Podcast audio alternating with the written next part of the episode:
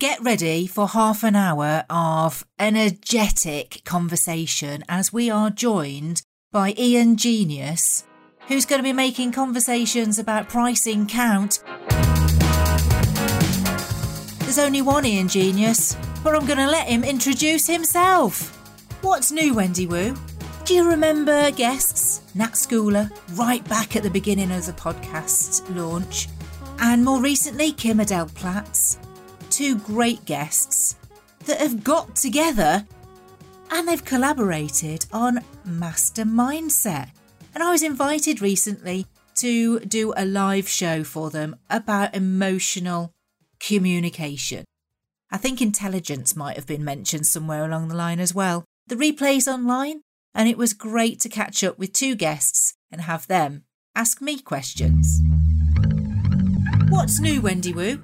Well, it's the British Podcast Awards and I'll be heading down. I've got my ticket. I'm going to be having a little picnic and hopefully I will be meeting up with lots and lots of people in the podcast world. So what are you up to this weekend? Let me know. Drop me an email. I always love to hear from you. We need some new shout outs. Come on, where are all the lovely reviews? I'm sure you've got something to say about today's episode. Well, I'll give you the theatrics of the one opening line, so if anyone hasn't worked it out. So I'm Ian Genius with an ingenious way for you to help more clients. And that's what it's all about. So typically, I mean, I help the ninety percent of small business owners who they love providing their fantastic service. They love helping their clients, but they hate selling. You know, they don't like asking the awkward questions. But if they don't ask the awkward questions, they don't get the information they need. There's something about persuading and convincing that just doesn't sit well with them. It sounds devious. It's something devious about it because it is devious. Voodoo and black magic, isn't it, sales, you know? Yeah, a lot of sales is horrible. A lot of sales is horrible because have you been persuaded to attend an event that you've regretted?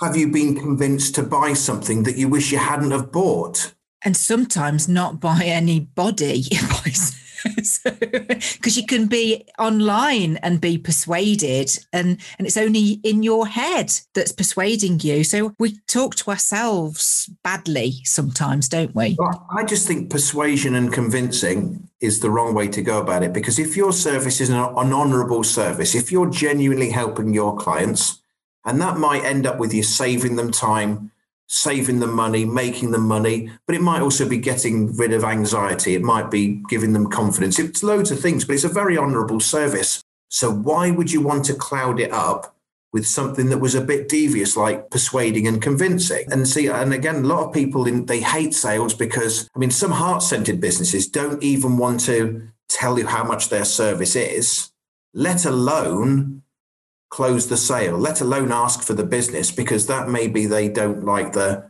fear of rejection that of the person possibly saying no to them, or they don't like putting the other person under duress. They don't like either half. Yeah, we tend to put ourselves in the other people's shoes and how we would expect to be treated, don't we? And that's where it sometimes it doesn't align. How you have to go about things doesn't align with what you're told is expected of you to close a sale. I hate closing sales. I've always, always said, for me, it's about opening a conversation. And I think that's where our relationship started, was because that was our aligned connection, was that if you make a bad impression, it really doesn't matter how hard you try to close a sale. Well, for me, see, closing the sale is the bit that most people think is the necessary. It's the bit that needs to be done. The thing is, no one likes being sold to. So why would you want to get good at the one thing you know doesn't work? And if you hate selling, how likely is it that you're going to get good at the thing that you hate doing? It's unlikely, isn't it? You're not, not, you don't normally get good at the things you hate doing. You get good at things you like doing. So the whole selling model really is broken, because if you do close with a horrible close, which one do you want, the blue one or the green one? And you haven't even said whether you want the blue one or the green one. I'm assuming that you want one of the two, and you buy under duress. regret with buyer's remorse, cancel abruptly and tell everyone to avoid me like the plague. Well, the best salesperson of any business is the person who says, Wendy is fantastic. So why would you want to get the person to tell everyone to avoid you like the plague when they're your best salesperson? Lunacy. Yeah, yeah. You always make me chuckle in the way that you conjure up how we feel about this whole process, because it is absolutely true that, you know, I don't want to make a wrong move and have somebody say, start whispering behind your back, because that's that's like wildfire then, isn't it? Any good work that you've done is just undermined from one bad mistake. So like you've mentioned, heart-centered leaders don't like to say how much things are. It's much the same. If you can't just be a heart-centered leader, why it doesn't matter about the price then, does it? Because you can have the best heart in the world in business. Well, I work on a simple premise that there's a statement that says people buy on emotions and justify with logic. Now, if you get your clients emotionally involved in the service that you provide, if your service solves a problem that they have, they can be emotionally linked to it. But that doesn't mean you're going to get the business, because they've got to still justify their purchase with logic. And justifying the purchase logically, but without getting them emotionally tied to it either, that doesn't work. But if you can get someone to buy emotionally and justify with logic, you've covered the full spectrum. There's nothing left. I did a survey. I said, how many people, if you say to people, do you like helping your clients? Everyone says yes, because that's why they set the business up, because that's what they love doing. They love helping their clients and they love providing their fantastic service. And if you say, do you love selling? ninety percent say no, if actually I hate it. If they were really honest, they'd say, I hate it. But even those that like sales prefer helping their clients to selling to their clients, because everyone prefers helping to selling. You've got, I have to sell my service so that I can help you with my service. But it's wrong. I've got to help you make the best choice and use me and use most of all my beneficial services, and pick the best service that I have, not my silver service, not my bronze, but my gold one, so that I can help you with the services. It's not selling, then helping. You've got to help your clients to make the best choice to use you, and then help them with the service you do. It's help, help. It's an extension of help. Yes, it's it's putting it into a win-win. I think I was talking about this the other day, that you don't want to be selling to people. You want people to be buying from you. So what I try to do is try to show people how to create the perfect win-win, right? So the, one of the big frustrations with small businesses is the amount of time they spend in meetings that don't convert into new business, because the potential client decides to try to solve the problem themselves, sticks with an existing supplier, or actually totally ignores the problem, only to later regret doing nothing. And in that case, they weren't able to use, let's say, your services. So they don't, they don't win because they don't get the best solution. And you don't win either because you don't get their business, right? So then there's the version when they use you. That's a win. Right? That's a win if they use you. And it's a win for them because they're getting a better supplier of that service, someone who's more passionate, someone who delivers dramatically better results. That's a win. But one of the biggest frustrations is that clients don't see the value of the service. They only see the cost. So clients always see the cost of the service and seldomly see the value. So even when businesses get clients on board, they do so by discounting, by undercharging, charging less than they believe the service is truly worth, or settling, settling for their client taking their silver package rather than the gold. Now, in, if that's the case, if they don't take all of the beneficial services, let's say you had five beneficial services and your client took two, that's good, but they still haven't got the best win because they're still left with three problems that you didn't solve. If they take your silver package, that's a win. But the best win would have been the gold, because that's the one that helped them the most. And that would have been the best win for you, because you'd have got the most money for it.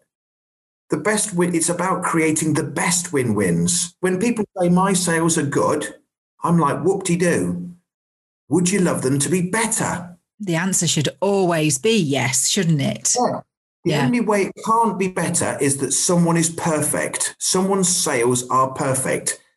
I'd love to hear from any perfect salesperson out there listening now, please. I'll show you how perfect sales cannot exist. It's going to be tumbleweed waiting for the, for the for that person to get in touch. But this is what perfect sales would have to be. Let's say you saw ten people with a problem that you could solve and you wanted to solve. So you got rid of the people you didn't like or weren't open-minded. ten people you could help and wanted to help. All ten would have to say yes.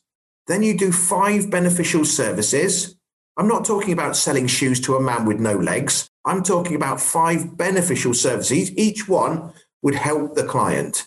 They'd have to take all of the beneficial services. That would be perfect. And then as far as the salesperson would be concerned, the business, they'd have to charge an infinite amount of money. Because if they charged one hundred and said, my sales are perfect, why aren't you charging one hundred fifty? Because that's better, isn't it? And they go, well, I'm charging one hundred fifty. Why don't you charge three hundred? Because that number never stops. You could always, because you look at it, people in the world that have got ex- expensive cars, they charge more and more money because, but there's no such thing as perfect sales. It doesn't exist. You could always charge more for it. Normally when people say, I, my conversion's nine out of ten, there's only three ways that can be true. One, they've already used me, but I must have Alzheimer's because I don't remember it. Two, it's full-on lying. Or three, they're not charging enough money.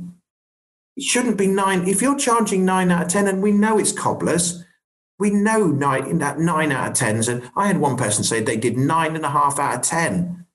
That's nineteen out of twenty. You couldn't. It's just insanity. There's I was no just wondering where well. the half would come in. I, mean, yes. I don't know. A small person as well, like nine fully sized people and a small person or something. It was Christmas. Know. Was it panto season? But yeah, it's just, it, it beggars belief, doesn't it? If I have somebody come to me and say, well, what am I going to get for all that money that I'm going to spend with you? To me, they're looking for a response that's seated in fear. I predominantly work with individuals and teams. So when it's a team situation, if the team aren't invested, you could spend that money and they won't do the action because they're not bought in themselves. You could have sold to the manager or the director and they go, yes, this is something that we need. That's a win-win. But if, if people don't take the action and put it into place, which is why I suppose my passion tends to be helping individuals because they're there for a reason. They're, they're invested. The criteria of a client that I want is the same criteria that you want, and it's the same criteria that everyone in the known universe wants, right? So for me, their sales are not perfect, because if they're perfect, I can't improve perfection. There's nowhere to go, but they can't be. But their sales are not perfect and they've got frustrations. Then how ambitious are they? How much desire have they got to improve? Because if their sales aren't perfect, but they've got no desire to do better than that, I, I can try a bit to get some desire out of the person, but I can't find all their desire. Then they need to be open-minded. And the last thing's brave. So I need honesty, ambition, open-mindedness and brave. Because if I've got a fantastic solution and they're so close-minded, they, the only solutions they like are the ones they're already using that have taken them to where they've got to, but no further. I've got to show them something new. But if they're not open to seeing new solutions, I'm flogging a dead horse. Yeah, yeah. That's, it's the, the horse to water and putting salt yeah. in it, isn't it? You said with teams, that's the problem with a team. You get the, the main chaps got ambition to sort it out. It's his business. But if the, the sales team or the whoever team doesn't have the same ambition, they're not in it. It doesn't matter in life what you're trying to do without ambition. It could be losing weight, learning a language, running a long distance. If you've got no ambition to do it, you're going to fail very shortly. You're going to give in at this first obstacle. You've got to have all those three. You've got to admit you've got a problem, have a massive desire to sort it out, an open mind to new solutions, and then be brave enough to ask for help. You've just got to, you've got to be brave at some point. Say, I can't do it by myself. I need some help. That's a good point. And conversation, I'm guessing, is, is got to be the key to you being able to relay what it is that you do, how you can help, and to draw out from them what those barriers can be to their next success. Yeah. I mean, the thing is, so if you take the first point, it's honesty. The first one is honesty. So first of all, I've got to find a crack. I've got to get them to say, my, my sales are not perfect. Because once we've got a crack, there must be something. Because if you say to someone, would you love to do better? And they say yes. And you say, well, what's stopping you doing even better? They say nothing. So you'd love to do better. Nothing's stopping you doing better. So why aren't you doing better then? You have, there has to be a problem.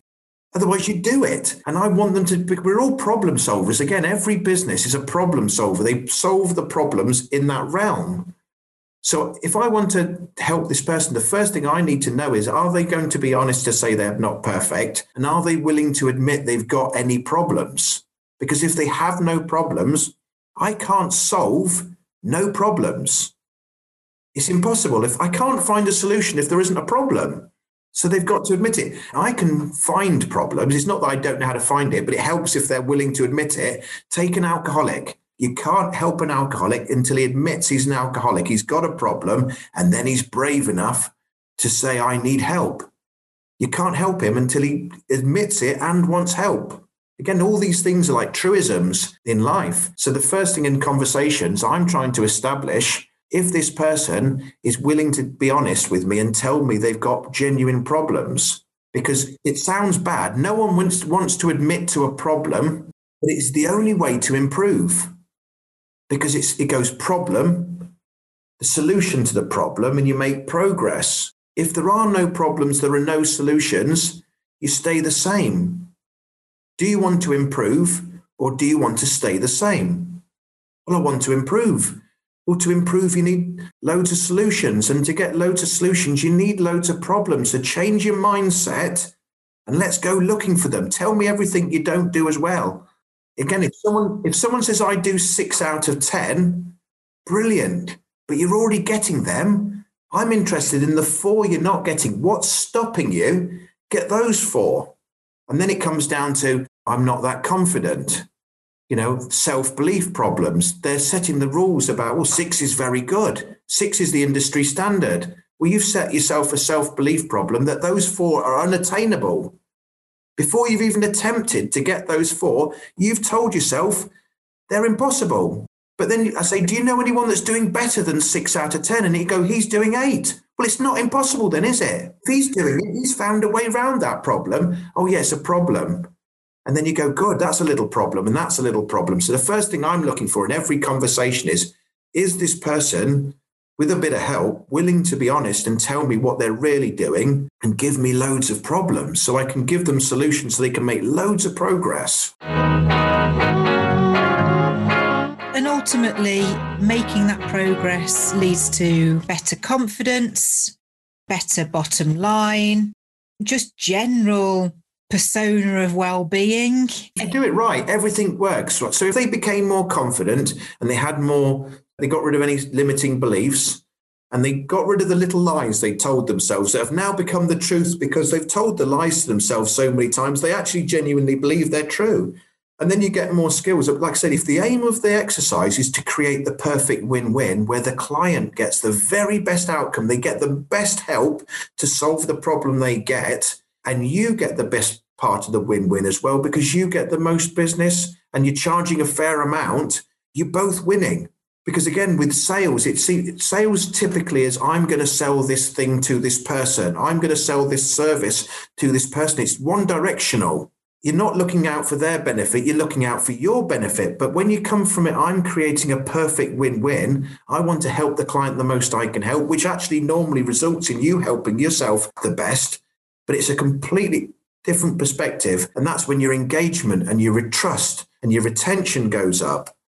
And that's when people start rem- saying, you got, you got to use Wendy. She's amazing. She's just like, just fantastic. Because the best salesperson is the person that says it you know, they're not getting paid for saying it.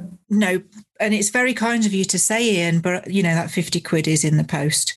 But uh, no, you're absolutely right. I value every single recommendation that I receive, because whilst I do ask, can we use a case study? Can you tell me how it's made you feel afterwards? You know, when people actually just rock up and, and do that publicly in a place that, you know, you have little control over, that's fantastic. They are your cheerleaders, aren't they? I'm not claiming to be a great artist. I'm not claiming to be a great anything at all, right? But when they've talked to some of the great artists, music artists, they've said, how have you wrote these fantastic tunes? And they go, I don't know, I just did.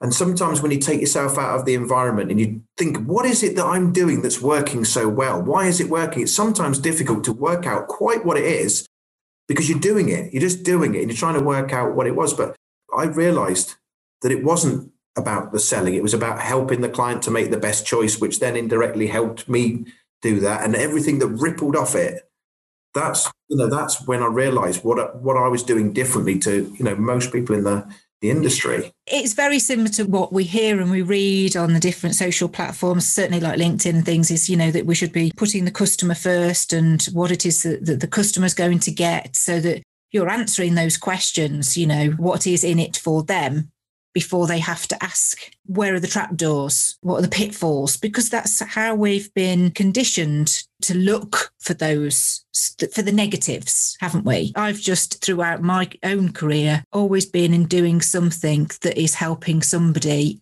and it's always helping them. And in the end, they feel good. And that's the key thing. If they feel good at the end of it, whether it's that I've served them a meal, made them a meal, made their bed, rung them up and said, let me get that to you, and been presumptuous about some of the clients that I've worked with and gone, you're going to need this, so I've done this before you've asked me. Ultimately, it's about them feeling good at the end of that process, whatever it is that you're doing for them, isn't it? Yeah. Like I say, if you know what, if you know a load of misconceptions that people are already making about it, but they maybe don't vocalize it, but you know what they are because you've had them with other people. So you can proactively tell people that this isn't going to happen and this will happen before they've asked for it, because they, they don't even, you know, they don't need to ask you if you already know what they're thinking and stuff like that, you know. Overthinking can be a bit of a, a bugbear, can't it, when it comes to, to making decisions. Like we were saying just before we we started recording, that it's interesting that my view is that people make a decision within five minutes. And I think that's because we listen to our instincts. And like you said earlier, we talk ourselves out of that instinct to try and prove to ourselves logically the reasons why and, and what for. But ultimately, we come back to the first instinctual response that we had.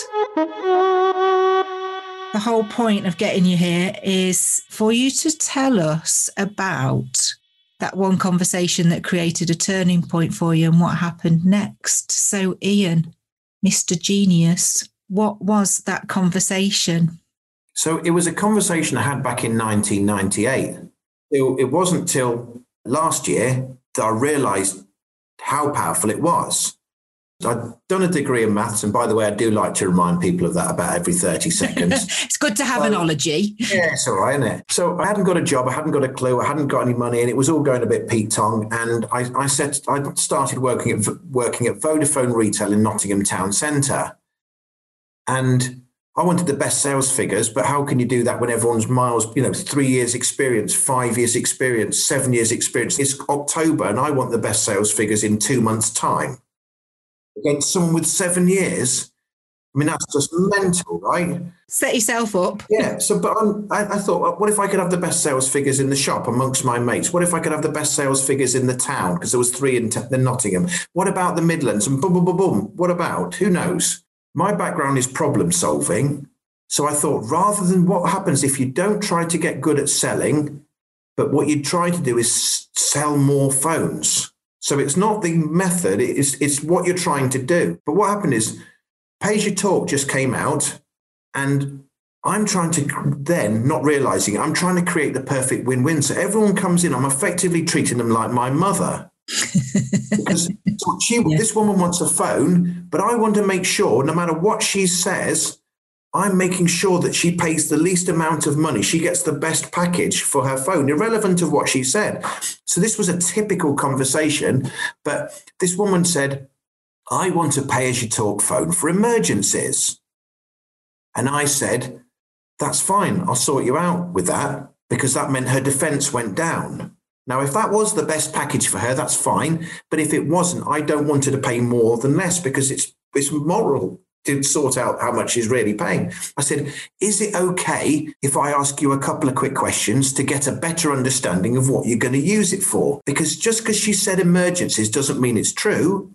And what if her idea of an emergency isn't an emergency? What if she's forgot about things? It's going to cost her a load of money. And she's my mum in my eyes. I'm thinking this is, so I'm going to try my best to help her make the best choice. That's what it is. I'm helping her to make the best choice. So I said, would you make an hour of phone calls a month? She said, no, monkey boy. I've just told you it's for emergencies. Right? I'm paraphrasing, and she wasn't quite as rude as that, but that's what I was hearing. And then she, she so I said to her, would you consider making two minutes of phone calls a day? And she said, well, no, probably not as many as two minutes of phone calls a day. So I'd asked her, would you use an hour? And she said, no, bang, a real solid no. I said, would you consider two minutes a day? She said, not, maybe not. It wasn't quite as powerful the second time round. I said, the last question then, would you consider making six minutes of calls every three days? She said, easily six minutes of calls every three days. I go to Pilates class twice a week. And on the way back from Pilates, I phone my husband up. I general catch up. I say, what's for tea? What ingredients do we need from Tesco's? I said, six minutes every three days is two minutes a day. Two times three is six. She said, oh, oh yeah. I said, two minutes a day on average times thirty days of the month, two thirties is sixty. That's an hour. She went, I never thought of it like that. I said, well, would you consider making an hour of phone calls a month? She said, probably nearer two. When I asked her originally, she wasn't going to do anything. Any. I didn't tell her she was wrong. I tried to show her what she was actually doing. I, I was showing her she was wrong. I was showing her what she was actually doing. She went, I never thought of it like that. I said, well, are you trying to save money? Then the conversation carried on. Buying Page Your Talk phone, it was going to cost her another one hundred pounds more than the contract. But she could see I was helping her to make the best choice, because I was helping her not spend another hundred pounds. And, and so sometimes the husband walked in and he'd say, have you bought that pay-as-you-talk phone, love? She said, we're not buying a pay-as-you-talk phone. We're buying a contract phone, because Ian showed me actually what we're really doing with it and what it will really cost. And he showed me how to save money.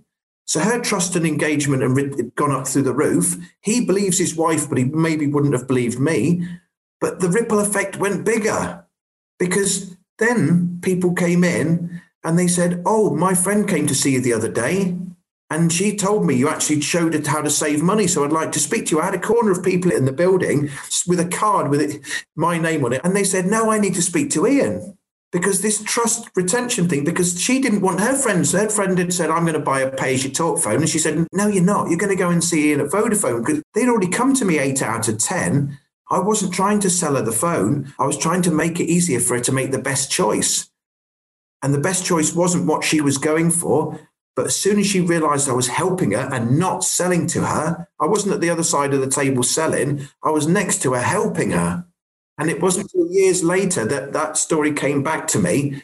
And I realized that it wasn't about selling. You want sales, but not by selling, but by helping your clients to make the best choice to use you. And that's the differential. Like you said, we like buying, but we don't like being sold to. So don't get better at selling. Make it easier for them to buy from you. And that's where I show people tips and techniques and everything else. But that was the conversation back in nineteen ninety-eight, whatever, twenty-three years ago, that changed everything. And I didn't realize it at the time, but it had a massive ripple effect. And I still use that story to this day, like now, but it's just... she was trying to solve the wrong problem. A lot of that comes down to actually asking lots of questions as well, isn't it? You know, you asked her a few key questions that you could expect her to say something different to validate her emergencies only, but in actual fact, she's she's undone herself, hasn't she? So you've been able to to help and go, well, no, hang on a minute then. It wouldn't be right. And and I, I can see myself doing something very similar and go, well, it really wouldn't be right of me to send you out of here with a pay-as-you-go on emergencies only. If you're going to be ringing up about, you know, what do you want for tea twice a week, you're going to end up having charges. And then you're going to come back and you're going to you're going to say to me, Wendy, this phone, this pay-as-you-go phone's costing me a lot of money. Why didn't you check? Yeah. And if you have checked, because at the end of the day, the choice is hers. No matter what I say, she can still say, no, I want to pay-as-you-talk. That's her choice. But I've done my best to help you pay, make the best choice. And then after that, I say, look, there are your offerings. One's going to cost you this much based on what we've worked out. One's going to cost that you choose. I know which one is makes more sense, but ultimately you choose. I'm going to make it easy for you to choose, and then you make the choice based on the best information and not the wrong information because you didn't realize. Because the thing is, who knows what they do in a month? I don't. If you said to me, where were you last when? I don't know. Who wouldn't want the person having a better understanding of the problem they have? No one ever says, no, I don't want you to understand my problem, please.